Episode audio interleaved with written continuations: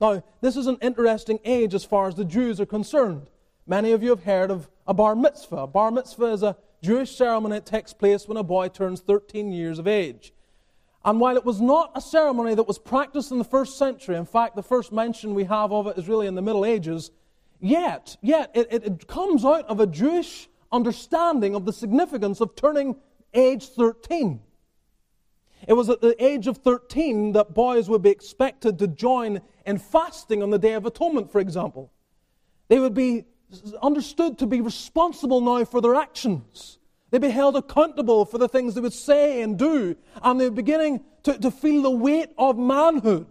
Now, let me just underline it did not mean that they had all the responsibilities of, of, of greater maturity. Again, in the Word of God, you see that those that, that were part of the warfare and were, were, were given over to war were 20 years old and up. So they were spared that kind of responsibility and many others as well. But there's this sense of pressing upon the 13 year old boy that he is now coming into manhood and he needs to accept a sense of responsibility for his actions.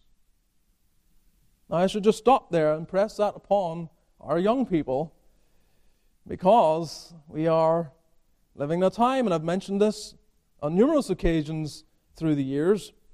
It's not new to me, of course, but the whole idea of, of delayed adolescence and, and boys just continuing to be boys uh, and not being challenged about truly maturing in thought and in deed.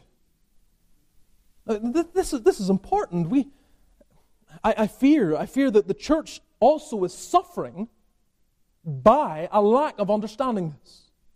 And parents, I want to encourage you that as you raise your children, as you have that responsibility of bringing them and preparing them for this world, that you do not give in to the, the present philosophy and culture of the age that allows them to drift on in immaturity almost endlessly. And then you wonder at 24 years of age or, or, or 30 years of age, why, why?